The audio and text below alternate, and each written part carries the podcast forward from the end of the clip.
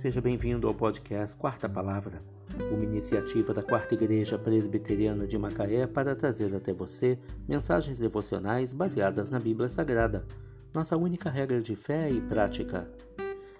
Neste sábado 30 de abril de 2022, veiculamos da quarta temporada o episódio 177, quando abordamos o tema Mania de limpeza, um perigo real.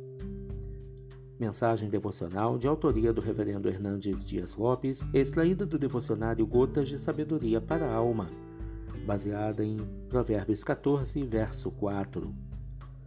Não havendo bois, o celeiro fica limpo, mas pela força do boi, há abundância de colheitas. Há pessoas que têm mania de limpeza. Preferem a falta de atividade à desarrumação empreendedora preferem ver a casa limpa a qualquer movimento de trabalho. Preferem ver o celeiro limpo, mesmo não havendo bois.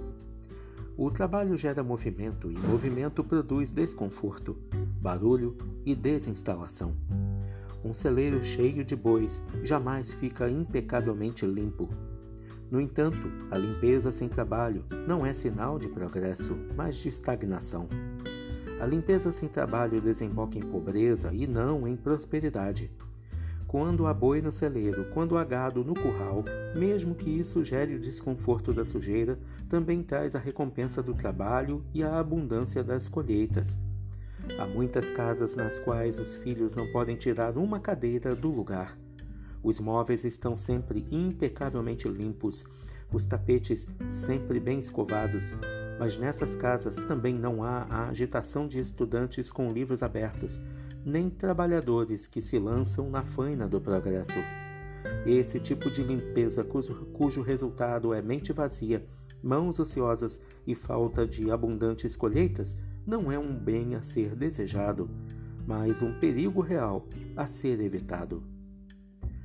Não havendo bois, o celeiro fica limpo, mas pela força do boi há abundância de colheitas.